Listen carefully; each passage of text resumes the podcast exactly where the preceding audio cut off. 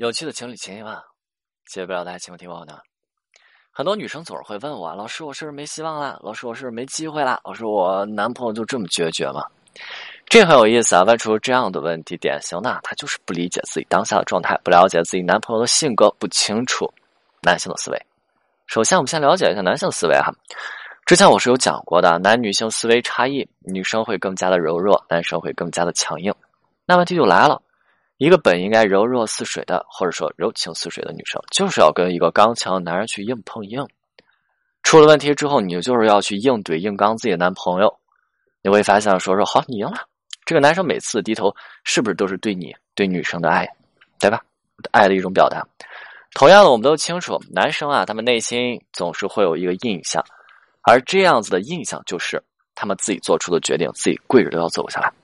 这也是两人争吵的时候，男生最开始的时候和相处的过程当中哈，男生最开始的时候是包容的，是忍让的，是总是去妥协你的原因所在。那个时候，男生会去想了，这是自己选的女朋友啊，对吧？同样的，挽回的时候也是如此啊。我们不要去好像在向对方去推销自己一样，对不对？你这样不要去这个样子去做的。不要去给对方什么推荐、推销、推荐自己的好什么啊！我改变了，你信我吧，对吧？你看，哎，你只要回来，我一定做什么？没有意义，说这样的话没有意义，这会让对方感觉你的目的性过于强烈，而这样强烈的感觉，男人会觉得说：哎呀，你你又逼我哈，你又影响我的选择，已经分手了，我内心积蓄这么多的委屈，我不可能让你再得逞了。所以这个时候，与其说，对方是决绝的，不如说你过于强烈的目的性遭受了对方情绪的反弹。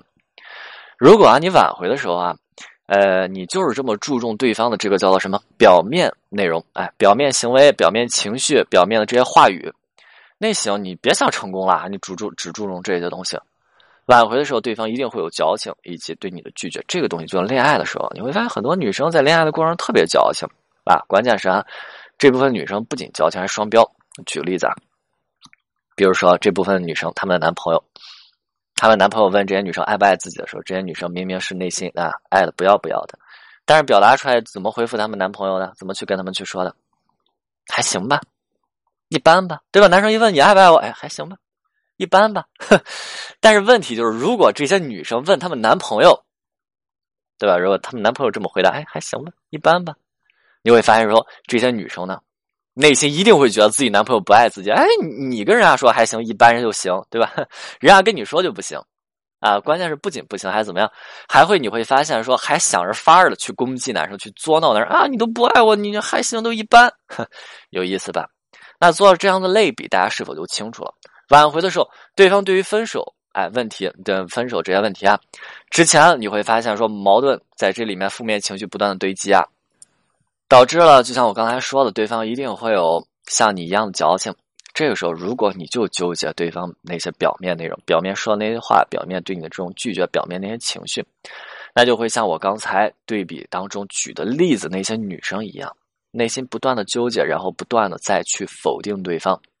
所以挽回过程当中有没有希望？哈，就这个点啊，对吧？我们看第一个，不是男生是否拒绝你，而是我们是否能够做好我们自己。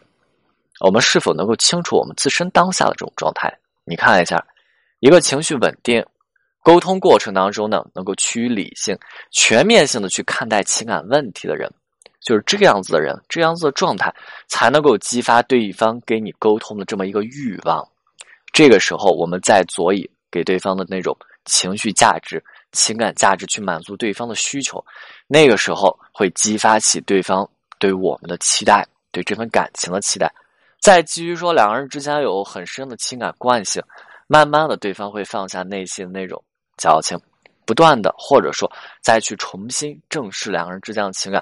如果说之前的状态，对方是不想再去面对这些问题了，不想再去面对我们了，不想去重新陷入到一种难过难受的情境当中，那这个时候慢慢的对方开始想要去重新尝试再次解决这些问题，这就是挽回的可能性。但是你如果想得到这样子的可能性，你是不是之前？